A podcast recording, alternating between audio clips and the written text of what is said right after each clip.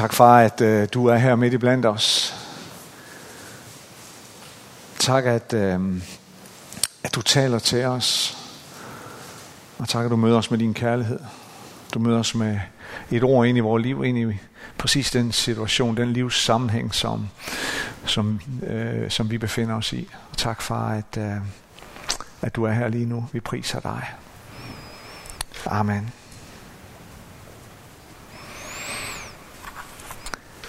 Øhm.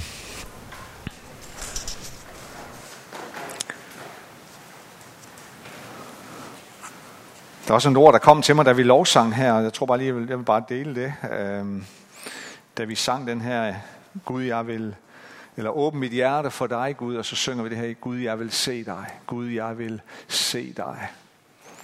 Øhm, Jesus han siger i bjergprædiken, øh, i Matthæus 5, øh, der siger han, salige er de rene af hjertet, for de skal se Gud. Velsignet eller salige er de rene af hjertet, for de skal se Gud. Vejen til at, at, at se Gud går gennem et rent hjerte. Og, øhm, og det slog mig bare det her, at eller hvor, hvor svært det er at forholde sig til det her nogle gange. Det her med at have et rent hjerte. Og det kan vi, vi kan næsten føle dårlig samvittighed, eller vi kan føle, at det, øh, det går hele tiden galt for mig, eller jeg vil så gerne have et rent hjerte, men jeg ender hele tiden galt. Og, øh, og så slog det mig det her, at øh, du kan ikke rense dit eget hjerte. Jeg kan ikke rense mit eget hjerte. Det kan kun Gud. Det kan kun Jesus. Øh, og jeg tror bare, Jesus han vil sige til dig i dag, lad mig rense dit hjerte, så du kan se mig. Det er Jesus, der skal rense vores hjerte. Med alt det, øh, vi nogle gange fylder i, øh, øh, af vores egne forudfattede meninger, eller vores egne holdninger, eller vores egne fordomme, eller vi, eller vi fylder nogle gange ind, at vi tror, nu har, vi, nu har jeg det hele, nu har jeg grebet det hele. Nu har jeg forstået det hele. Jeg behøver ikke yderligere forståelse.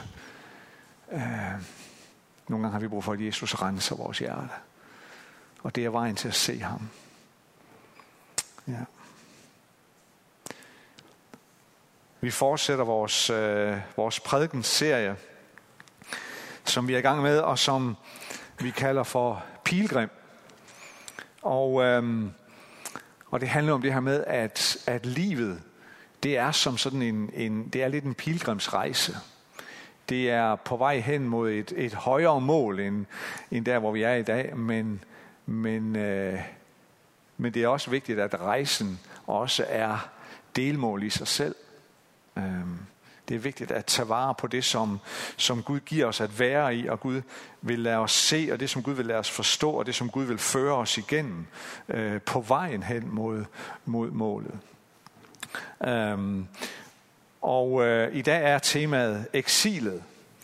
Bevar håbet i mørket. Fordi sådan en pilgrimsrejse, som vores liv er, den går ikke altid igennem der, hvor stierne er fuldt oplyste. Indimellem så er der bare mørke.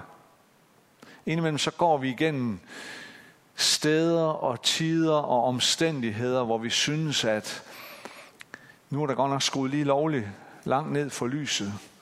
Nu er der lidt for meget mørke, mere end jeg bryder mig om. Og, øhm, og det tror jeg, vi alle sammen kommer til at opleve fra tid til anden. Det er bare et spørgsmål om at leve længe nok. Jeg skal læse fra Ezekiels bog, kapitel 36, og fra vers 22, der står sådan her. Sig derfor til Israels hus, dette siger Gud Herren. Det er ikke for jeres skyld, jeg gør dette, Israels hus, men for mit hellige navns skyld, som I har vandhelliget blandt de folk, I kom til. Jeg vil hellige mit store navn, som er blevet vandhelliget blandt folkene, fordi I vandhelligede det. Så skal folkene forstå, at jeg er Herren, siger Gud Herren, når jeg for øjnene af dem viser min hellighed på jer. Jeg vil hente jer fra folkene og samle jer fra alle landene og bringe jer til jeres eget land. Jeg vil stænke ren vand på jer, så I bliver rene. Jeg renser jer for al jeres urenhed og for alle jeres møgguder. Jeg giver jer et nyt hjerte og en ny ånd i jeres indre. Jeg fjerner stenhjertet fra jeres krop og giver jer et hjerte af kød. Jeg giver jer min ånd i jeres indre, så I følger mine love og omhyggeligt holder mine bud. I skal bo i det land, jeg gav jeres fædre. I skal være mit folk, og jeg vil være jeres Gud. Jeg vil frelse jer fra al jeres urenhed. Jeg kalder kornet frem og lader det vokse højt, og jeg sender ikke hungersnød over jer.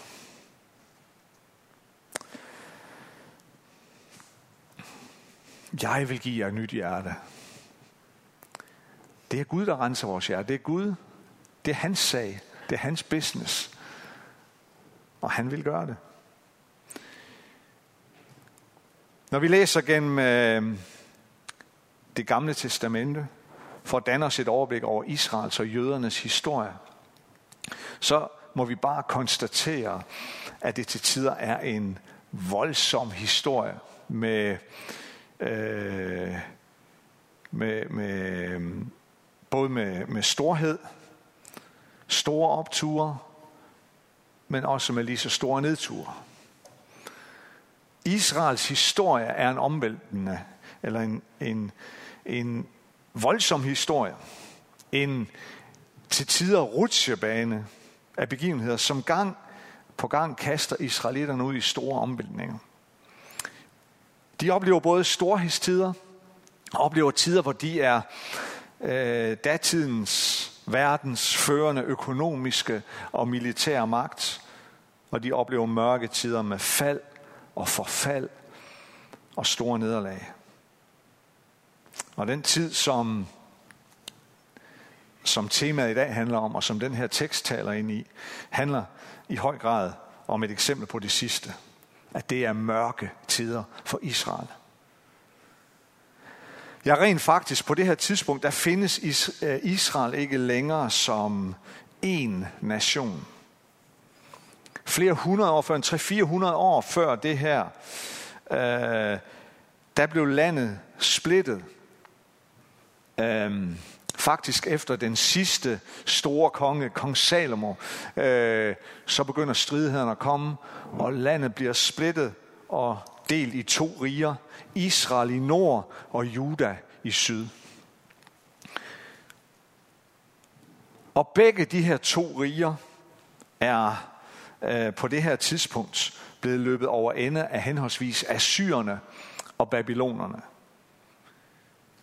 Og rigtig, rigtig mange jøder, især blandt, hvad skal man sige, de, de rigeste, de mest indflydelsesrige, de stærkeste, de bedste, de klogeste, af jøderne er blevet ført i fangenskab, i eksil, i henholdsvis det assyriske og det babylonske imperium.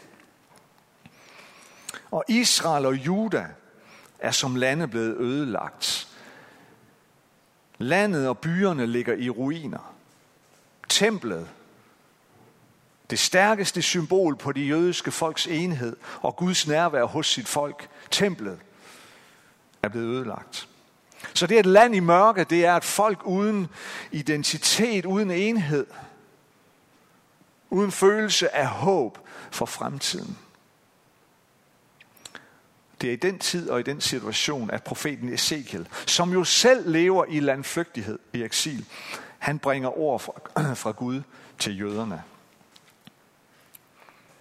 Og når vi læser om Israels historie, så ser vi også en forklaring på nedgangstiderne. Og forklaringen er ofte Israel selv.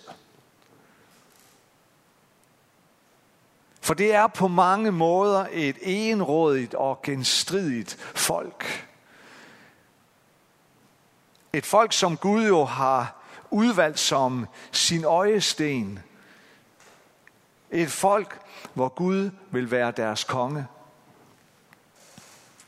Men folket vil bare ikke have Gud som deres konge. I hvert fald ikke altid. Folket vil dybest set være deres egen konge. Og så går det galt. Uden Gud til at vejlede dem, uden Gud til at lyse foran dem på vejen, til at lede dem af de gode stier, så farer de vild, og så ender det galt. Og eksiltiden er et lysende eksempel på det. Når vi læser historien, kan vi se, hvordan inden eksiltiden i mange, mange, mange år inden da, hvordan Gud sender den ene profet efter den anden for at advare Israel. Hvis ikke, I, hvis ikke I begynder at leve på en anden måde, så går det galt. Hvis ikke I omvender jer, hvis ikke I finder et nyt spor i jeres liv, hvis ikke I tænker jer om, hvis ikke I begynder at forholde jer til, hvad det er, jeg har sagt til jer, så går det galt. Og det gik galt. Men Israels historie er også et eksempel på noget andet. At selv i de mørkeste tider, så forlader Gud ikke sit folk. Selv i de mørkeste tider, forårsaget af menneskers ubendige trang til oprør og enrådighed, så svigter Gud ikke sit folk. Selv i de mørkeste tider betoner Gud, jeg har indgået en pagt med jer. Jeg har forpligtet mig selv på min pagt med jer og jeg svigter ikke min pagt med jer. Selv i de mørkeste tider, så forsøger Gud at fortælle dem, prøv at høre, der er stadig et lys, der brænder i mørket.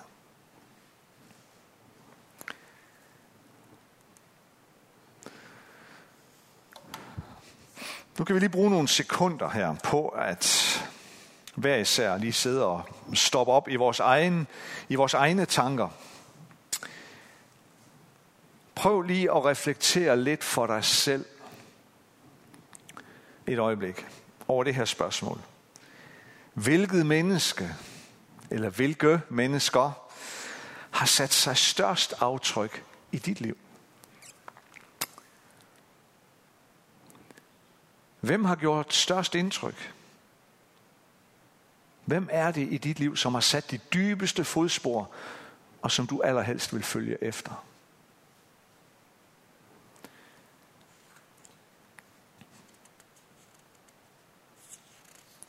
Det kan du lige sidde og tænke lidt over.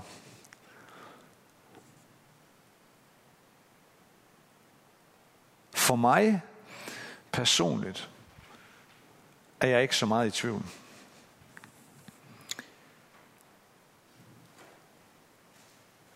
Nogle af de mennesker, som, som jeg ofte vender tilbage til i mine tanker, og som jeg ser op til, er mennesker, som på en eller anden måde har været i berøring med det dybeste mørke. Men som på en eller anden måde er kommet ud på den anden side. Og nu har fundet sin plads på en eller anden måde i lyset. I en eller anden form for lys, på en eller anden måde. Det er mennesker, som jeg beundrer rigtig meget som har været helt nede på bunden, men som har fundet en vej.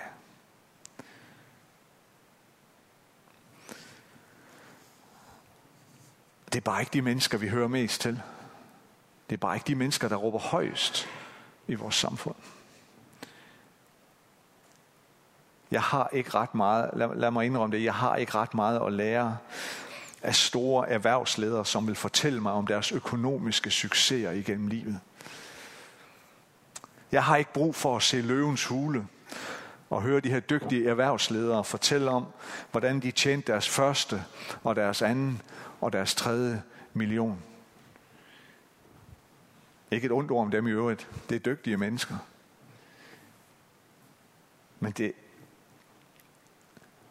det rammer mig bare ikke. Det er ikke nogen, jeg har lyst til at følge efter.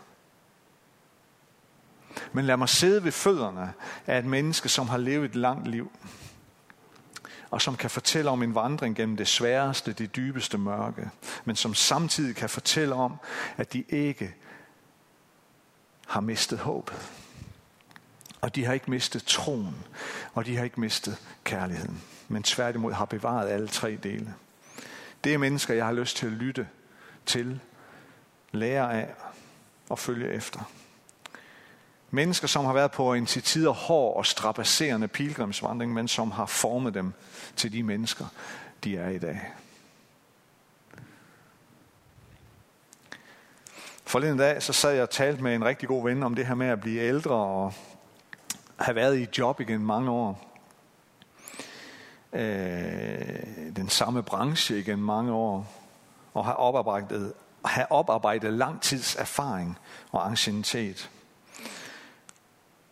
Og så talte vi lidt om det her, hvor vigtigt det er, at vi kan bevare og fastholde øh, begejstringen. Øh, gløden og lysten til at lære nyt og til at give sig i kast med nye udfordringer, også selvom man bliver ældre. Og min ven fortalte om, hvordan han oplever det her nu, hvor han sådan, øh, ligesom mig, går, øh, er inde i, hvad kan man sige, et eller andet sted, den sidste fjerdedel af øh, arbejdslivet. Hvordan han oplever en større og større efterspørgsel fra hans arbejdsbagland. en stadig større efterspørgsel efter ham, efter hans kompetencer, og til at engagere sig mere, øh, også nationalt, sådan i diverse råd og udvalg. Simpelthen fordi han har levet et, et liv, øh, og han har fået en erfaring med sig, som er vigtig, når en ny generation skal ledes på vej.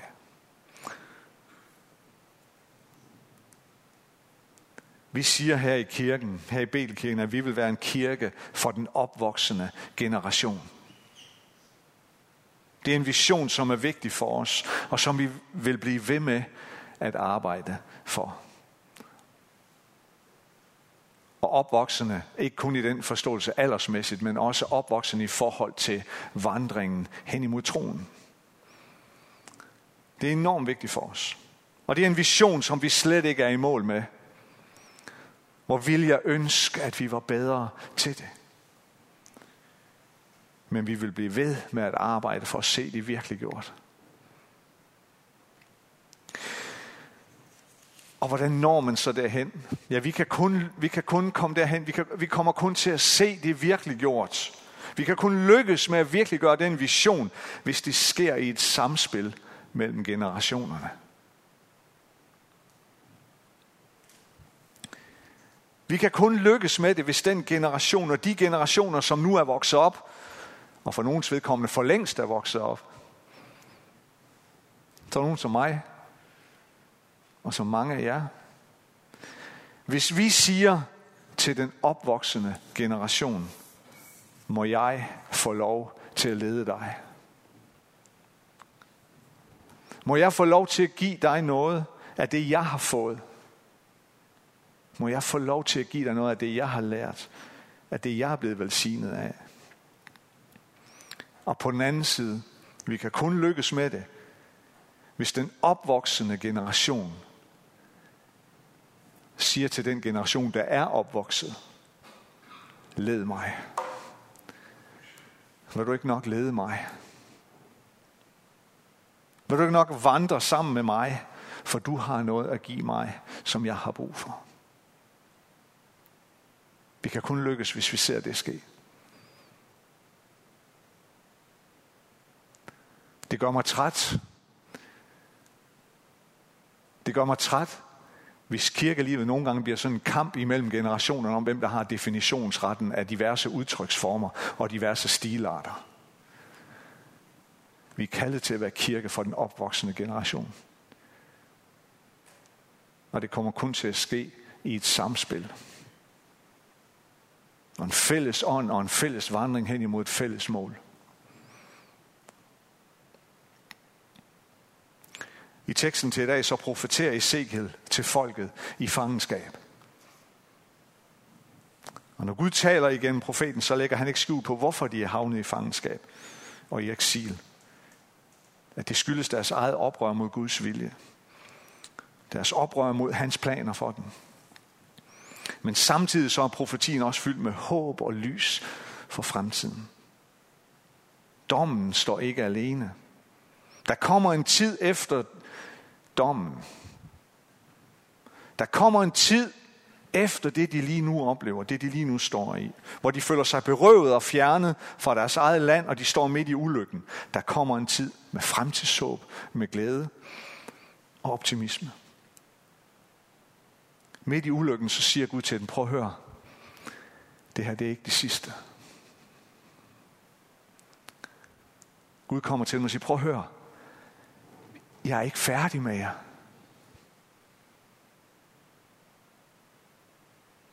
Og det er det samme, han siger til os. Når vi drømmer om at være en kirke for den opvoksende generation, så kommer han til dig, som er 10 år. Nej, der var der ikke ret mange herinde. Og så kommer han til dig, som er 90 år, og siger, jeg er ikke færdig med dig. Tro ikke, at jeg er færdig med dig. Tro ikke, at det, du ser, er det sidste. Tro ikke, at mørket får de sidste ord. Tro ikke, at det, du har bygget op og har sat ind i din egen lille kasse, er det sidste. Jeg er ikke færdig med dig. Og det er det her han også, det er det Ezekiel siger, eller Gud siger gennem Ezekiel til Israel, tro ikke, at det her er det sidste. Det er ikke det her, der får de sidste ord. Der kommer en anden tid. Der kommer en tid, hvor I skal få landet tilbage. Hvor jeg giver jer et nyt hjerte og en ny ånd. Der kommer en anden tid. Og tiden kom. Lyset brød igennem. Der skulle gå hen ved 70 år. Og mange måtte lade livet i eksilet. Men det skete, som Gud havde sagt. Midt i mørket lod Gud forstå, at der brændte et lille lys derude i det fjerne. Lyset var ikke gået ud.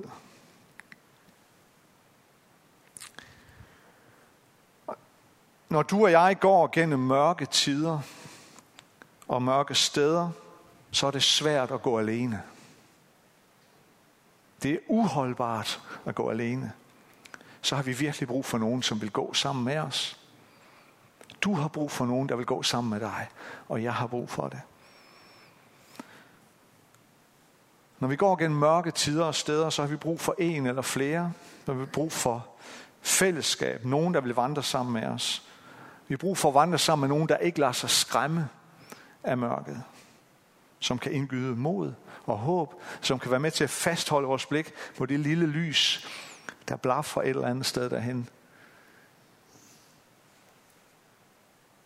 Selvom jeg går gennem mørkets dal, frygter jeg intet ondt, for du er hos mig. Din stok og din stav er min trøst, siger David i salme 23. Vi har brug for mennesker, som vil vandre med os, når livets pilgrimsvandring den går gennem mørke steder og tider. Vi har brug for nogen, som vil give krop til Helligåndens nærvær. Vi har brug for nogen, som vil være den Guds stok og Guds stav, som David taler om, som vi kan støtte os til. Som sangeren og sangskriveren Michael Falk, han synger i en utrolig smuk sang. Jeg tænder et sent, men levende lys for den, som jeg holder af. Jeg håber, du vil gå gennem mørket og finde din vej tilbage. Pust ikke lyset ud. Nej, tænd. For jeg vil se dig le, le igen. Måske er du her i dag, som er lige der i den her situation. Du er lige i de her tider, hvor din pilgrimsvandring den går igennem et sted i livet, som er dårligt oplyst, eller hvor mørket fylder mere end lyset. Nu vi taler om profeten Ezekiel, men også profeten Jeremias profeteret ind i situationen, hvor jøderne som folk var fordrevet til Babylon. Og Jeremias, han siger sådan her, øh, eller Gud taler igen med Jeremias i kapitel 29, øh, i sådan et profetisk brev, som Jeremias sender til folket i eksil der står der sådan her i, i kapitel 29, vers 11-13. Jeg ved, hvilke planer jeg har lagt for jer, siger Herren. Planer om lykke, ikke om ulykke. Om at give jer en fremtid og et håb. Råber I til mig og går I hen og beder til mig, vil jeg høre jer. Søger I mig, skal I finde mig. Jeg ved, hvilke planer jeg har lagt for jer, siger Gud til et folk i mørke.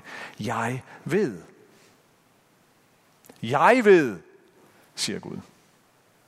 Gud siger om sig selv, jeg ved. Vi ved ikke altid.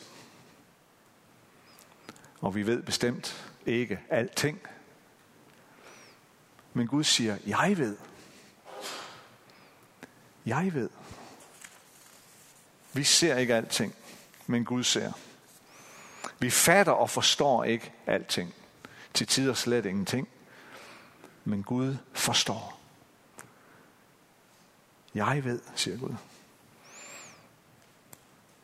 Jeg tror, det er mennesker, som på en eller anden måde, og med gode menneskers hjælp, gennem den del af pilgrimsvandringen, de mennesker, der formår at fokusere på det, formår på en eller anden måde at kunne fastholde eller fokusere på det lille spinkle lys derude i horisonten. Det er dem, der kan komme ud på den anden side.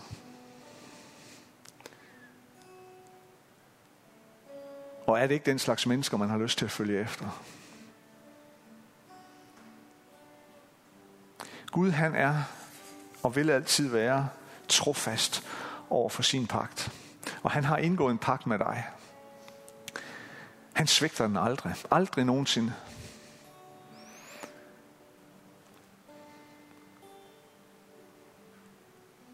Han vil altid være trofast mod det, han har lovet dig.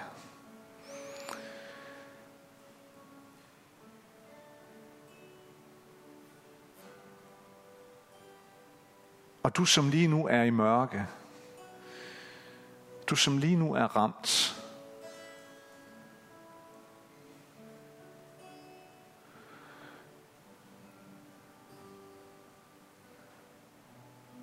For dig er fællesskabet.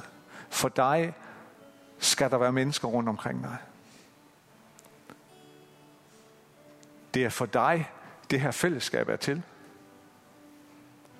Det er de her situationer, Fællesskabet her rummer en særlig kraft og en særlig nåde. Til at give krop til den her stok, den her stav, som David taler om. Som vi kan støtte os til. Som du kan støtte dig til. Lad os bede sammen.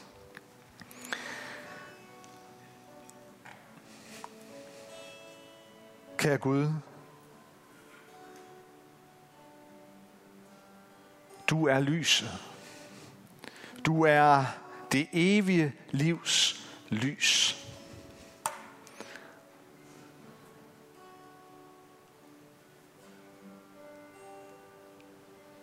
Og en skønne dag, så skal vi se dig, som du er, kære Jesus.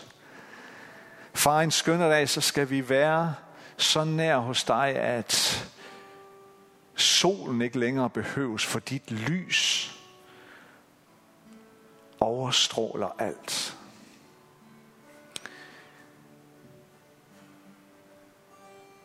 Men indtil da, så takker vi dig for, at du også ser os i det her liv, i den her tilværelse, når, når der er mørke, når vi går gennem tider og omstændigheder, hvor, hvor der ikke rigtig er noget lys, hvor det er dårligt oplyst, og vi kan have svært ved at finde vores vej. Far, vil du på en særlig måde i de tider tage os ved hånden. Og vil du der lade os mærke, at du svigter aldrig din pagt. Og du aldrig vender ryggen til os. Og må vi som fællesskab have en særlig nåde og være iklædt en særlig kraft til at kunne være der, til at kunne være lys, til at kunne tænde blot et lille lys i mørket for de mennesker, der går ved siden af os. Vil du hjælpe os til det? Vil du give os styrke? Vil du give os udholdenhed? Og vil du give os tro og håb og kærlighed? Ind i andre menneskers liv. I Jesu navn. Amen.